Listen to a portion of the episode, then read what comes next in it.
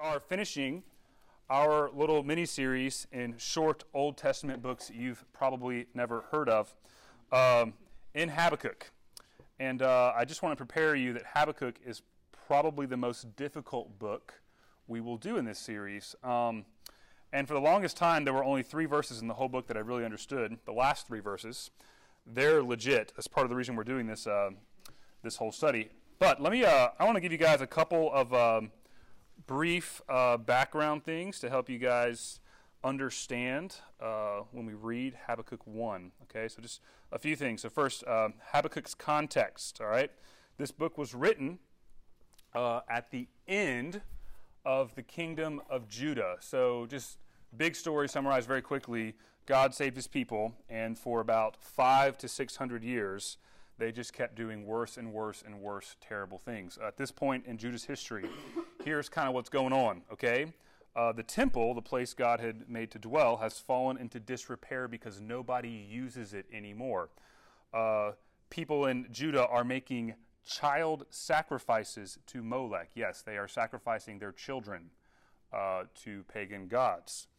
Uh, there might be a righteous king on the throne, but all of his officials are evil. They're, they are actively, not just passively, but actively oppressing the poor and the orphaned. Okay, so that's where we are. God's people are doing that. Okay? So, and here's uh, Habakkuk's issue.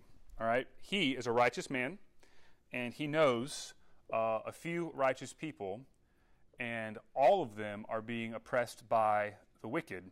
And um, he has been praying, apparently for a very long time, that God would do something. He keeps praying, and nothing happens. It looks very much like God is not answering his prayers, that God does not care about all this, ter- all this terrible things going on. Okay? Um, and this book is uh, almost unique in the scriptures in that it is a dialogue between a frustrated prophet and God. Habakkuk only speaks to God. God, God speaks primarily to Habakkuk. They're talking about this. God's bring, or Habakkuk's bringing his "What are you doing, Lord?" and the Lord is answering him. The answers are a little bit surprising. Okay, uh, and let me just uh, so we got context. We've got kind of the uniqueness of this book. Let me just kind of walk you through what we are about to read really quickly. So verses two to four are Habakkuk's first complaint to the Lord. Right? Things are really bad. You're not doing anything about it. What's up? All right. Uh, the Lord's answer is in verses 5 to 11. And the answer is basically, I'm going to bring a foreign nation to destroy you. That's the answer. All right. Not surprisingly, Habakkuk asks another question. Uh, chapter 1, verse 12 to 2 1. How in the world is that a good idea, Lord? Okay. That's what's there. All right. And then finally, um, the part we will focus primarily on today uh, is the Lord's second answer to Habakkuk in chapter 2, verses 2, verse, uh, chapter 2, verse 2 to 4. Okay? So if you've ever, um, if you've ever questioned God's justice or his providence or his rule over the world and what he's allowed to happen to you and around you, this book is for you. You're going to find uh, not just Habakkuk's questions, but many of ours are answered here. So let's, uh, let's hear the scriptures and uh, pray that we can respond in faith. Habakkuk 1 to 2, 4. The oracle that Habakkuk the prophet saw. O Lord, how long shall I cry for help, and you will not hear, or cry to you violence, and you will not save? Why do you make me see iniquity, and why do you idly look at wrong? Destruction and violence are before me, strife and contention arise. So the law is paralyzed, and justice never goes forth. The wicked surround the righteous, so justice goes forth perverted. The Lord's answer. Look among the nations and see, wonder, and be astounded, for I am doing a work in your days that you would not believe if told. For behold, I am raising up the Chaldeans, that bitter and hasty nation, who march through the breadth of the earth and seize dwellings not their own. They are dreaded and fearsome. Their justice and dignity go forth from themselves. Their horses are swifter than leopards, they're more fierce than the evening wolves. Their horsemen press proudly on.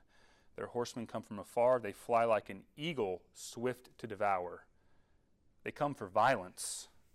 All their faces forward. They gather captives like sand. At kings they scoff, and at rulers they laugh. They laugh at every fortress. They pile up earth and take it.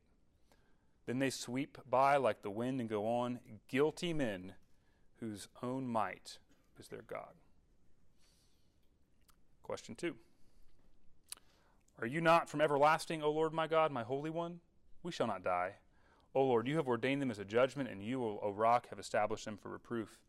You who are of purer eyes than to see evil and cannot look at wrong, why do you idly look at traitors and remain silent when the wicked swallows up the man more righteous than he? You make mankind like the fish of the sea, like crawling things that have no ruler. He brings all of them up with a hook, drags them out with his net. He gathers them in his drag, and he rejoices and is glad. Therefore, he sacrifices to his net and makes offering to his dragnet. For by them he lives in luxury and makes his food rich. Is he then to keep on emptying his net and mercilessly killing nations forever?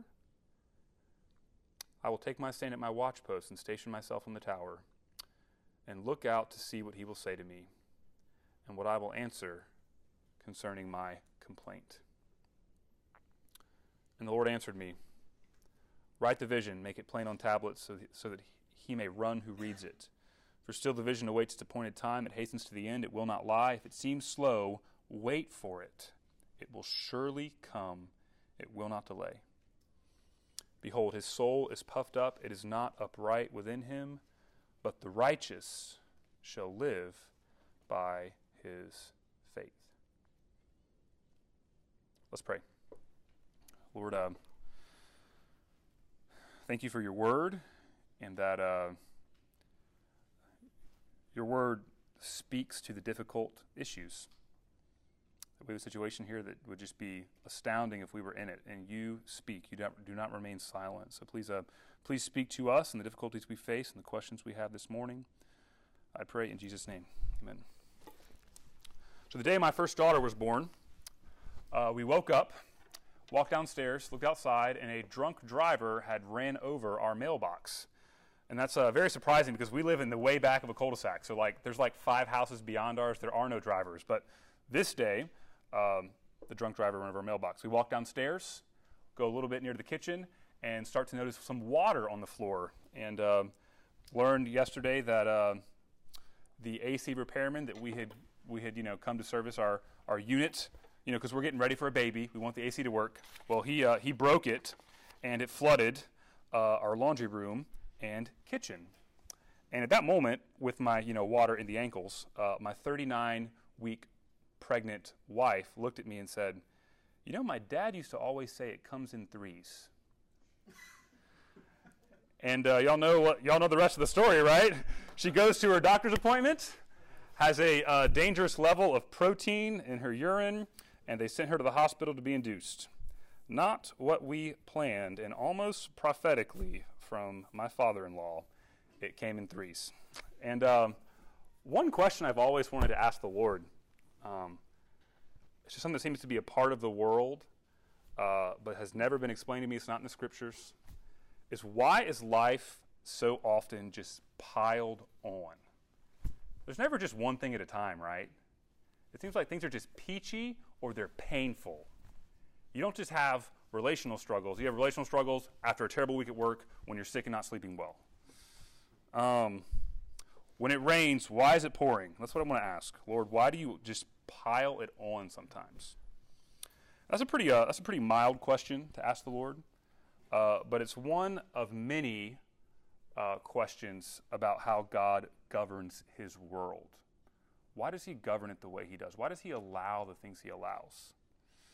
Um, and there are two, two biblical commitments that we have to agree on before we can enter Habakkuk's world here, okay?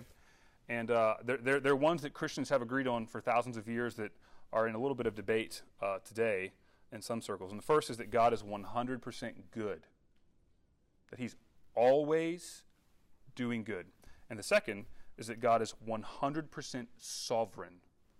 As the Psalms say, that He does everything He pleases, even in the hard and evil things that happen in the world.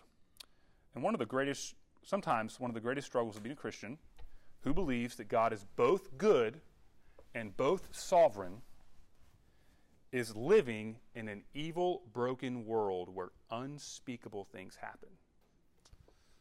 Um, there are hundreds of questions that we ask, like, God is good and sovereign.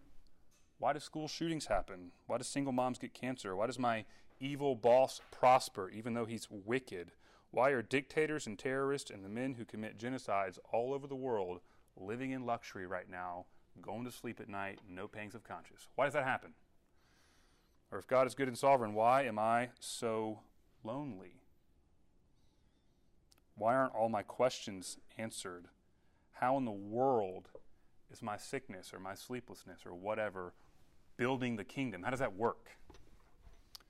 In all these questions, we could sum up all these questions in one question, okay?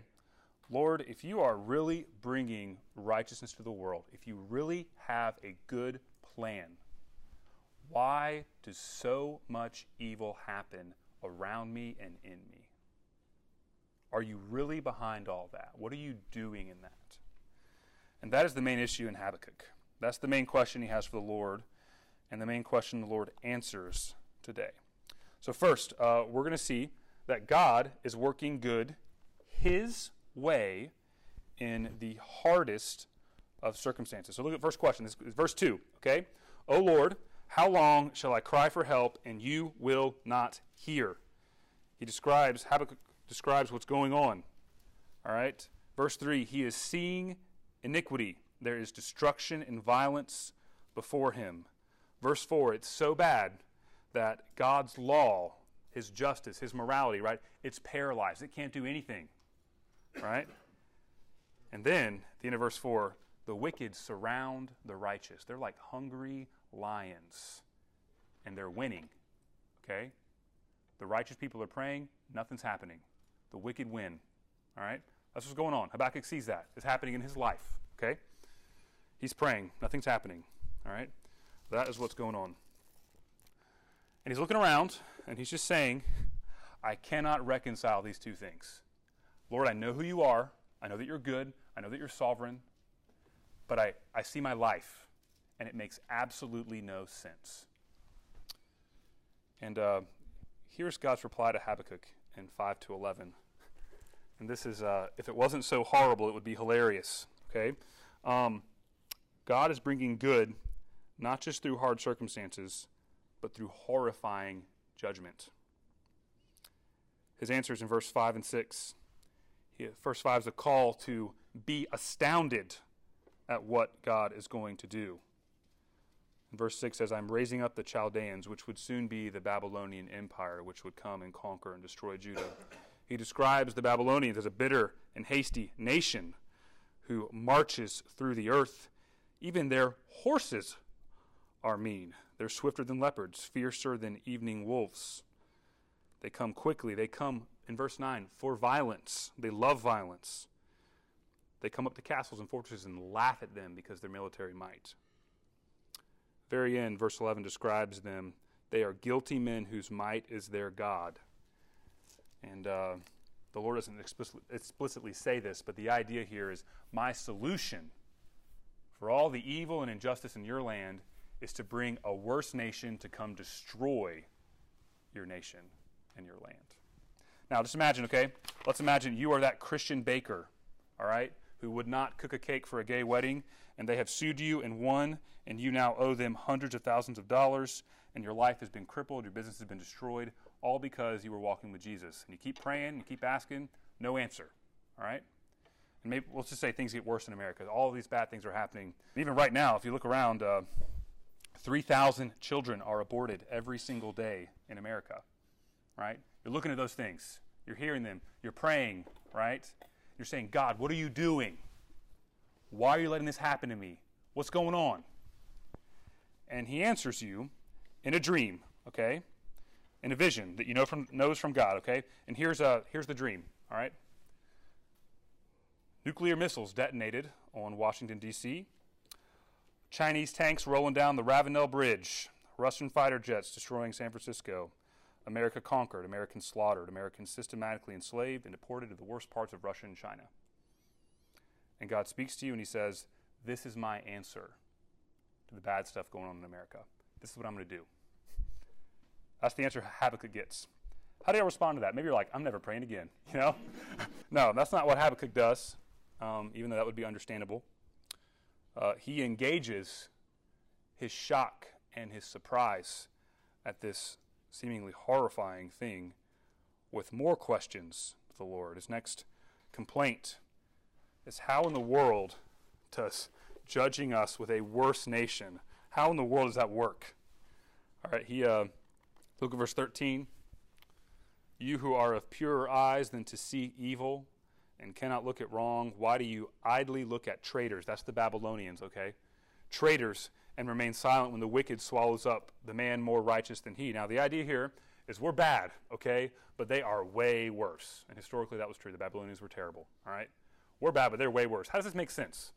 How are you going to deal with us by making someone worse than us conquer us? Doesn't make sense to me, okay? Um,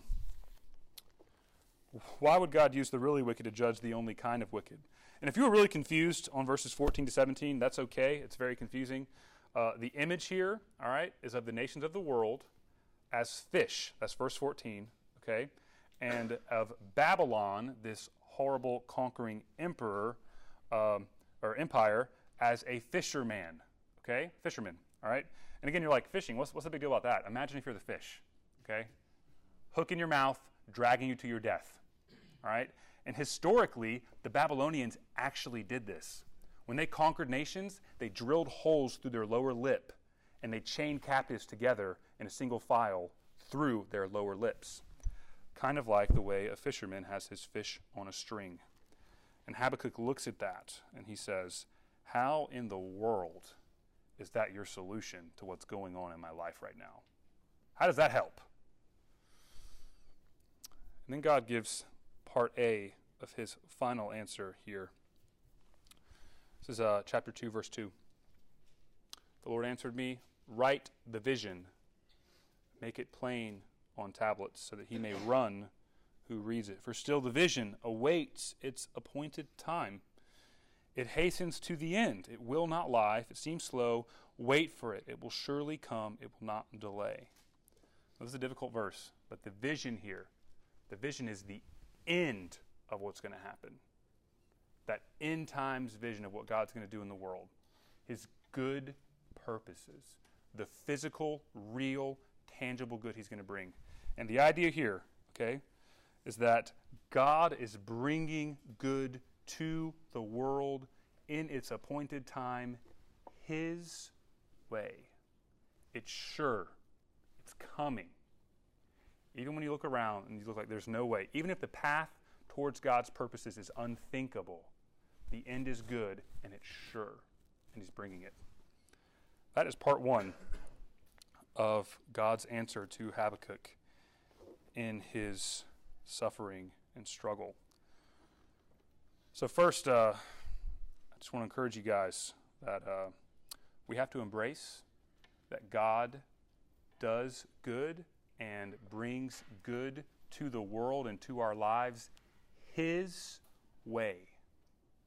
He does not answer to us for how he governs the world. Right? We, uh, we're Westerners, we're independent.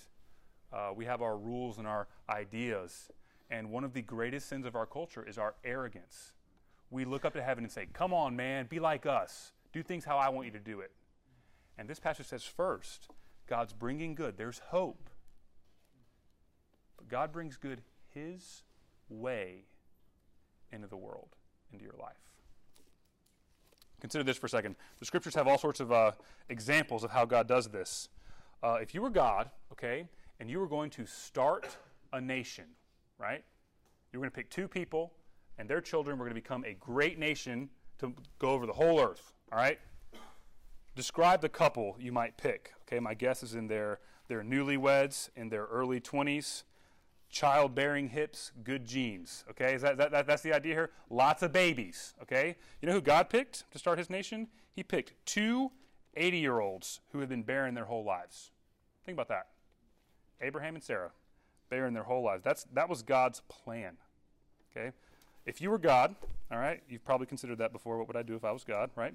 Um, and you were going to authoritatively reveal yourself to humanity. You're up in heaven, they can't see you, and you're going to come down and show them who you are. All right? My guess is you're going to do Mount Sinai 2.0, baby. Thunder, lightning, crowd, angels, clouds, noise. Boom! Worship me, right? God comes as a baby with poopy diapers, right? Jesus become a man in all the humility of a child. That's God's plan. And a, a baby, not a baby who would grow up to conquer, but a baby who would grow up to be crucified. And I think that uh, that gives us the key to understanding God's ways in our world. You think, uh, you think God's ways are crazy in Habakkuk 1? You think they're crazy in your life? Think about the cross.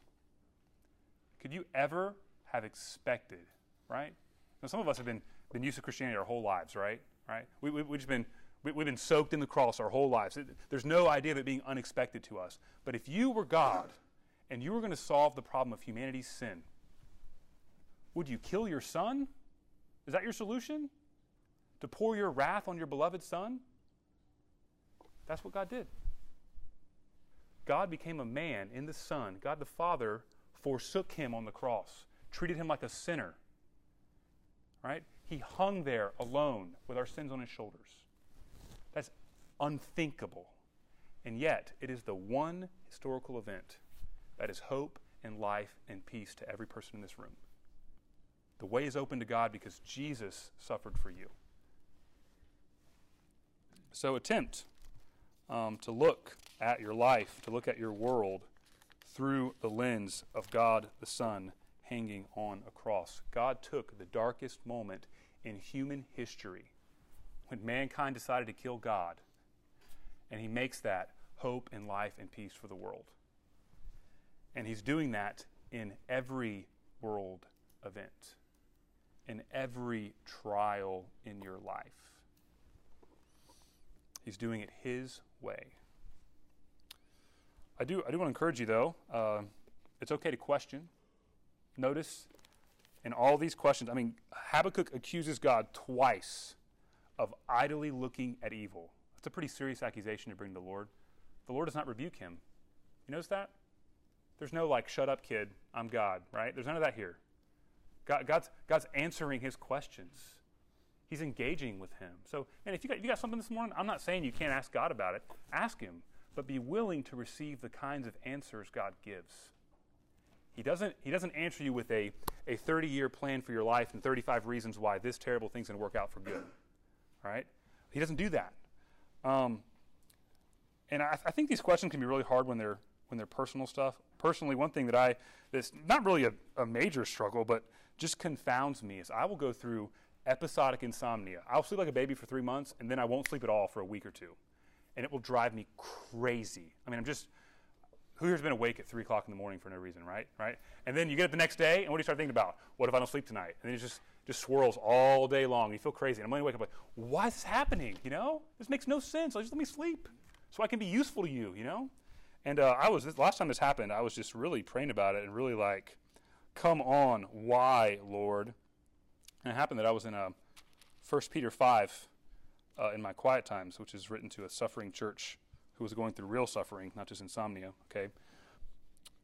Peter's call to them is to humble themselves under God's hand. The answer I received from God about why I wasn't able to sleep was that God was after my humility. He was after my not relying on the strength you get from sleeping well.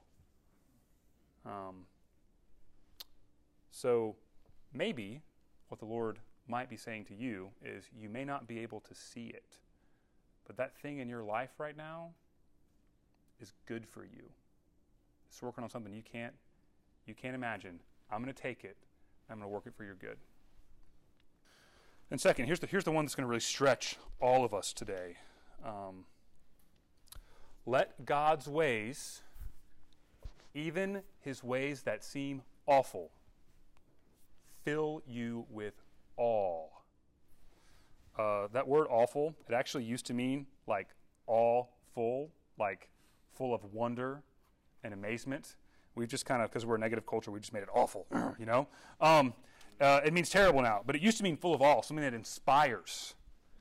And so take what is naturally awful to you. You look at something that's horrible, something hurts, okay? And make that all full. This happens in the scriptures. In Romans 11, Paul takes two chapters in Romans to talk about the most difficult issue in God's providence there is why God chooses some people to be saved and not everybody. If you don't think that's true, just read the Bible. Read Romans 9, 10, and 11. It's so hard. Paul starts off by weeping over the Jews, over his people, who he says God had not chosen at that point in time. Right? And here's how the, here's how the two chapters on this extremely hard, difficult theological question ends. This is Romans 11, the very end. Oh, the depths of the riches and wisdom and knowledge of God, how unsearchable are his judgments and inscrutable his ways. He ends in a little worship song, right? He ends this discussion on this really, really hard question, this painful question in worship. So attempt to let the things in your life that you see as awful become all full to you. Look at something crazy in your life and stand back and be blown away that you know and love and serve a God who can take that pain and make it your glory. Look at something terrible that happens in our culture and the world and be filled with wonder that you serve a God who can take horrible things and use them to bring everyone one step closer to the kingdom. There's this uh, song and uh, by Shane and Shane that I love. I just love Shane and Shane, favorite band ever. Okay, uh, it's called uh, "Though You Slay Me," which is a phrase from the book of Job. But this song, this song just takes all of the whys and turns them into worship. I'll just read you a little bit of the lyrics. He says this: "You strike down to bind me up."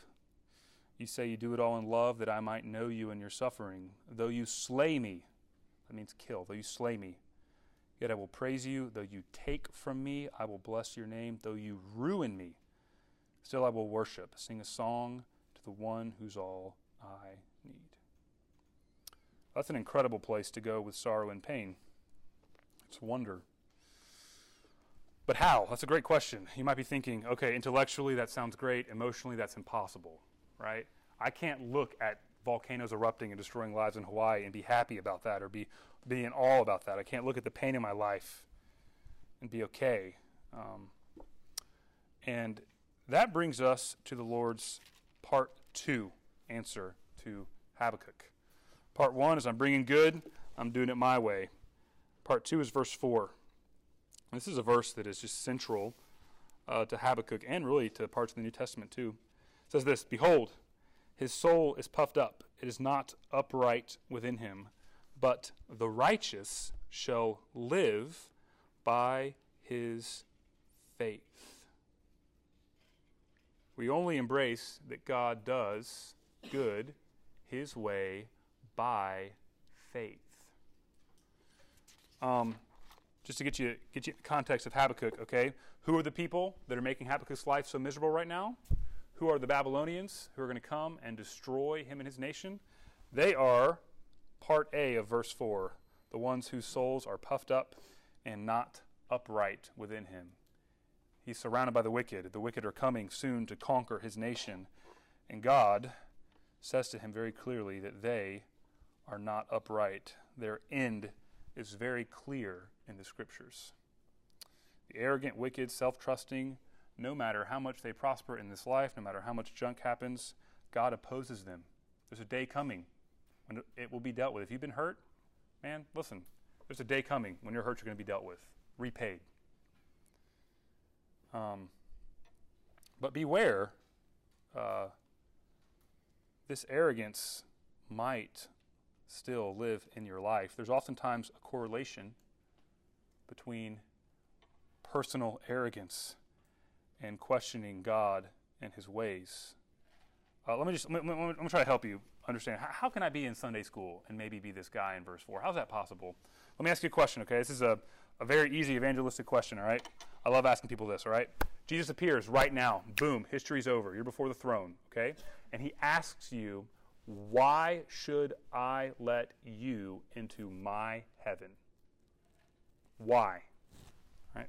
Just in your head, real quick, just formulate an answer to that, just real quick.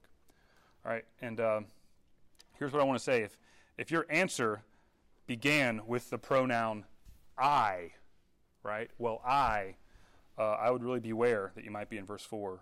This arrogance might lie in you. Um, a lot of people say things like, well, I've tried to be faithful, you know, I've tried to attend church, I've been around, I've, I've, I've tried to obey you.